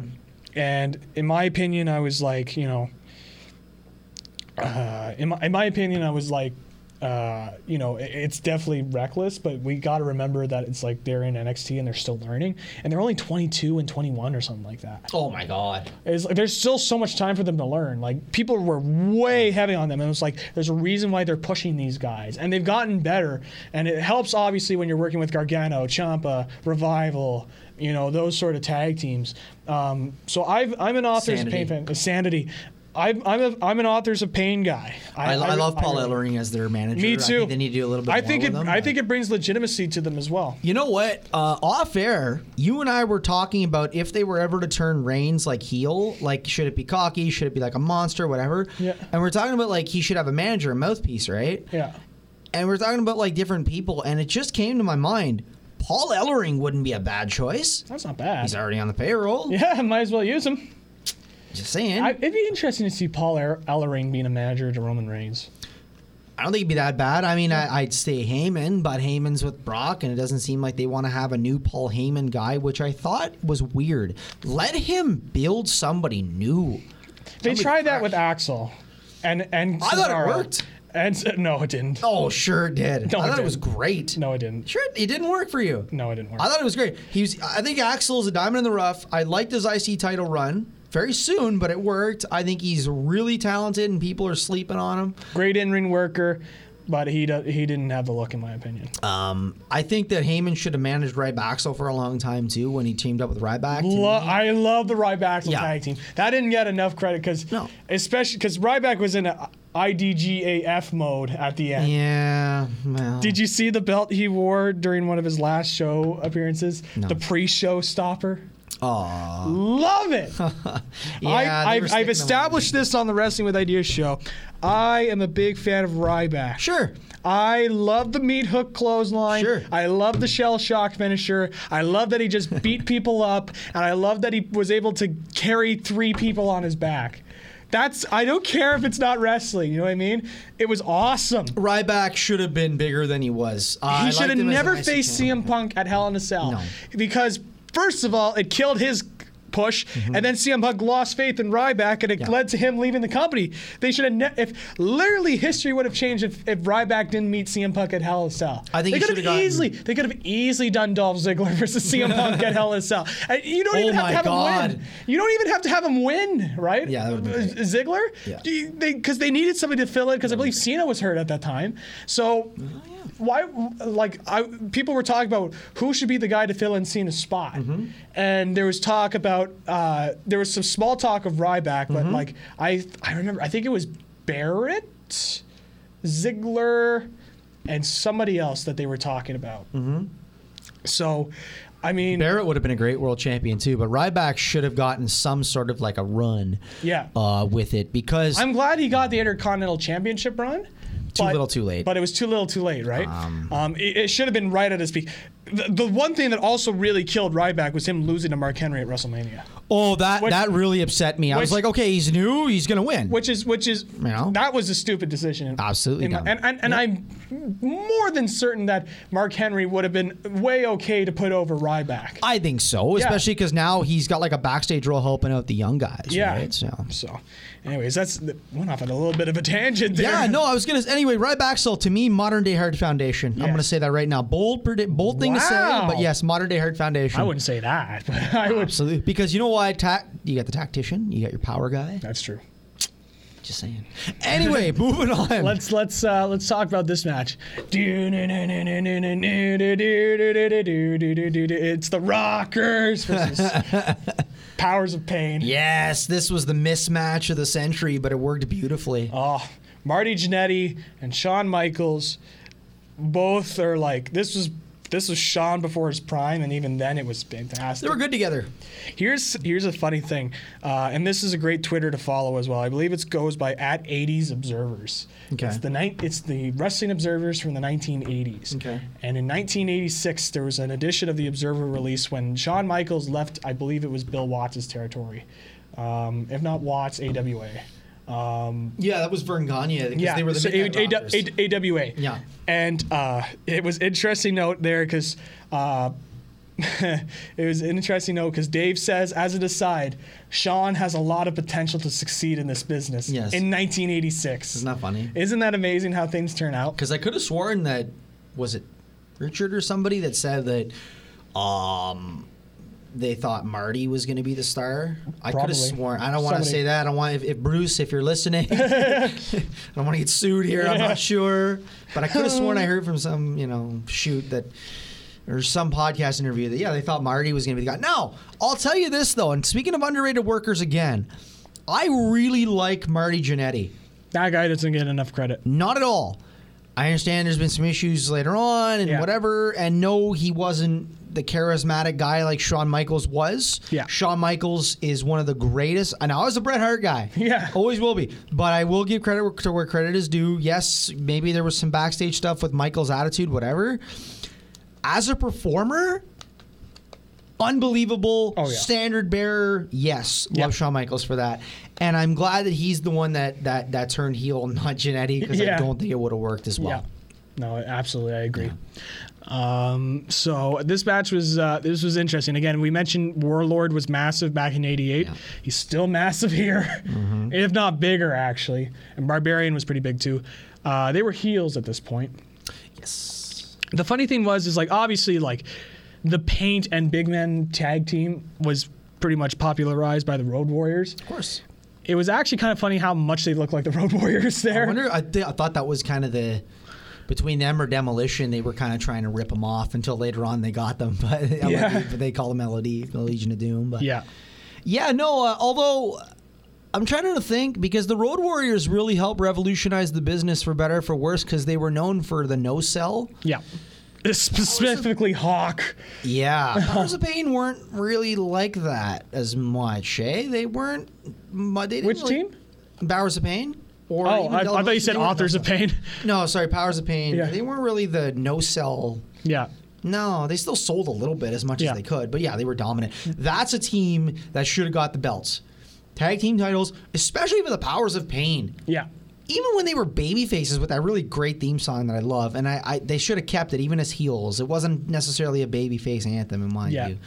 Why not? Yeah. And even when they were heels with Fuji, Mm-hmm. they were two big, huge dudes. Why wouldn't you build them up as like the biggest thing ever? Yeah. just a thought. But Yeah. anyway, yeah, they were uh, they were good. I, I this match was uh, it was good for what it was worth because This- the Rockers were had their style. Great selling. Great selling from the Rockers. It was mainly just like big, big tag team beating up on the small guys. It kind of reminds me of, uh, you know, when the Rock and Roll Express would face off against bigger tag teams. Mm-hmm. They would always take the beatings.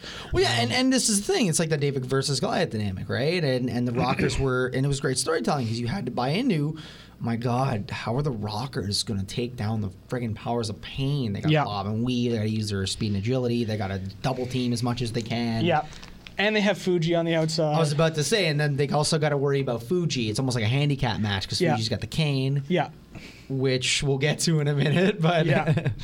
Um, So I, I- I enjoyed this match. Uh, and, and and during this match, I believe this was a DQ finish. Yes. yes. yeah, yeah, absolutely. because because yeah, Fuji was using the cane to beat up uh, one of the rockers. well, because he, he tripped Sean, Yeah. and then the ref saw that call for the bell, yeah, and then I think they were beating him up or something. But then they used the cane on Yeah. Marty. and then Hogan came out. Hulk Hogan came out. Yeah, to that's make the right. save, Yeah. which su- which surprised me. Got the steel chair in him. Um, a steel chair in hand and everything. Um, and the fun, interesting part about it was, uh, you know how Mm-hmm. today when there's somebody's coming in, they play their music. No music for the Hulkster. Yeah, a lot of times they did that for run-ins back then. They never really played entrance music. Now I could go either way on that. I don't Sometimes it mind works if you're like Steve Austin and you hear the glass smash. Yeah. It's like that's gonna get a big pop Or every The time. Rock. Or the Rock. Yeah, th- those sort of scenarios I could totally understand. Or even like Triple H. I know you don't like Triple H, but like even like Triple H when you hear the brrrr, Thank you for destroying any chance I may have at getting into that company.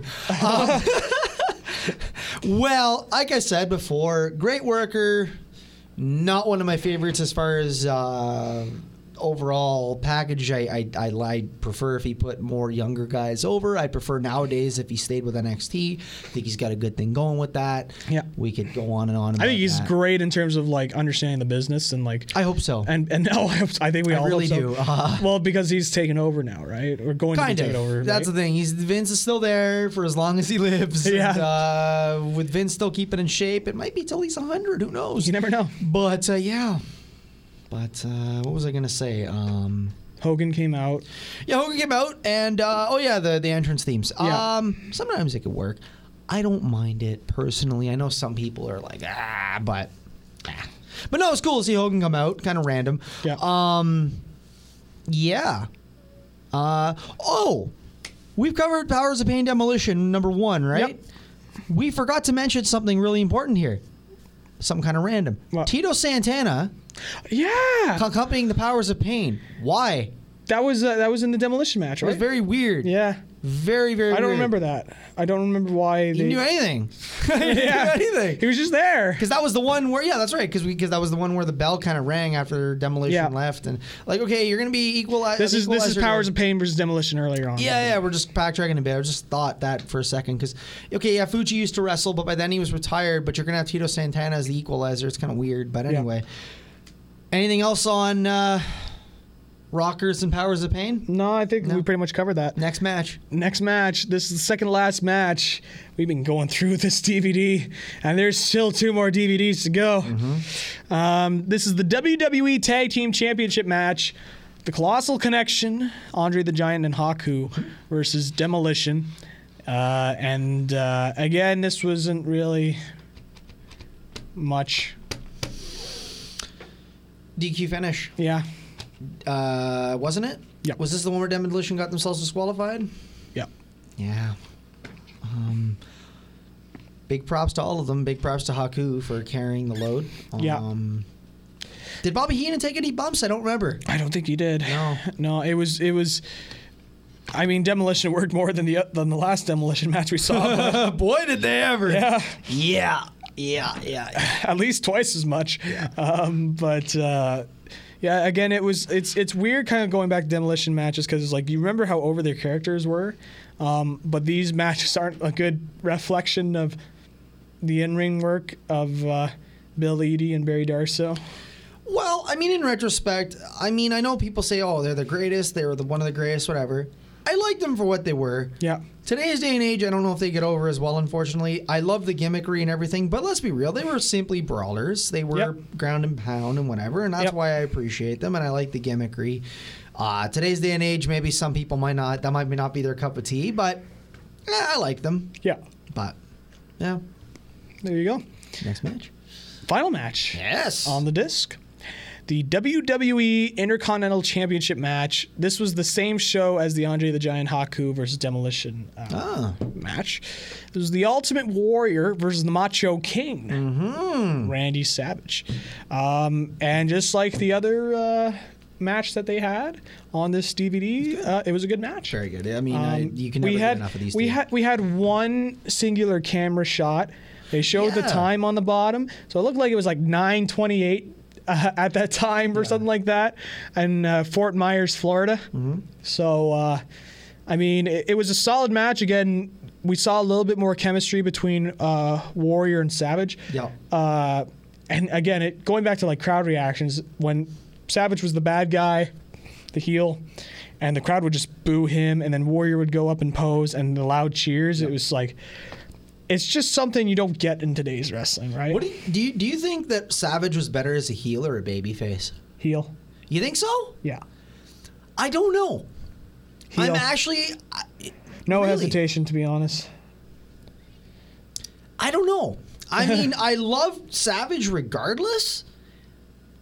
I loved him as a babyface. I'm not saying he was a bad He still babyface. used like cheating tactics, but he was one of those guys where like he's like my crazy eccentric friend, but he's Yeah. on my side kind of thing. Yeah, yeah, yeah. That's why I loved him as a babyface. And he wasn't like as jacked then. Mm-hmm. He kind of shrunk, he had that staph infection, probably wasn't hitting the gym as hard. So he, but I don't know, I can't speak for him. Yeah. But um, I like I liked his outfits because he went, he moved from like the robes to more of the like, more like flashy kind Yeah. of outfits and stuff. And I liked his hat. I like his hat. I liked his hat, too, I should say. I like his hat. yeah. But uh, no, this is a great match, and uh, again, it helps set up uh, their eventual matchup at WrestleMania seven. Seven? they had their match at WrestleMania 7, the Yes. retirement match that we mentioned earlier. Yeah, yeah, yeah. Yeah, that was interesting to cap off because it was like, okay, Savage quote unquote retired, but then he kind of rekindled things with Miss Elizabeth. So it Yeah. was like, wow, you did you just turn him babyface? Yeah. Did you like, but it was like an interesting way to cap it off. He kind of Yeah. rode off into the sunset because if that was it for Savage, Yeah. the crowd would have left happy like that. So Yeah. that was a really good WrestleMania. Seven? In retrospect, I love WrestleMania. It was under- it was an Undertaker underrated debuted at WrestleMania. Well, No, he his was Survivor WrestleMania Series. debut, wasn't He- it? He made his WrestleMania debut at seven, yeah. But he's he debuted at the Survivor Series, 1990. 1990. He was the mystery partner for the Million Dollar Man team. Holy cow! I still remember that. Look at us! Oh, that, by the way, is one of my favorite pay per views ever. Survivor Series Yes, 1990. if you ever want to um, review a pay per view, an old one, you let me know. I will. Lo- I would love to go through Survivor Series 1990. Sounds That good. and 1993 King of the Ring, the first ever televised or pay- uh, televised pay per view King of the Ring. nice. Random trivia factoid. Very nice. That was good. Anyway, sorry. I think, went that's, off on a I, think that's, tangent. I think that's it for the DVD. I think we've gone through what we needed to. yeah. Um, um, because because I mean, the Ultimate Warrior versus Macho King Randy Savage. It was some good brilliance. Uh, prob- definitely one of the best They- matches on the they, DVD. They both had great chemistry. Um, what would you out of five then? Or unless you're doing it out of ten, would you say out of five rating or Let's like do you it want out to do of like a letter five. grade? Let's do a five star rating S- okay, so out of five, what For would you disc say one. for disc one? for this one. Uh, I enjoyed it. Um, there was some duds. Yeah. There was some TV matches, and then there were some good matches. There were Um, some it was good that it was unreleased. Yeah, um, with uh, two and a half stars being like the pass fail point, um, I'd say it was a solid three star disc. Whoa! Oh, okay. Wow, you're harsher than me. Four. Really, Four, Four. stars. Four stars. Three. It was a solid three star disc. I would say three and a half or four. You know, what, I'll go up to a qu- three and a quarter. Three and Okay, a quarter. I can three live and with quarters. Three and a quarter. s- Uh, solid disc, but there's still more discs to go. Um, I enjoyed a lot of this. toxic turtles. oh yes. Oh, stay tuned for that We'll one. tease that for later. Yeah. Oh yes, the Toxic Turtles. That's going to be a video feature, I think. Uh, going up on Wrestling with Ideas. We we have we. I can't wait when we get to the Toxic Turtles. Oh my god. It's going to be great. That was on disc uh, Two. This too is going to be. This two is sounds to me like it's going to be the best disc.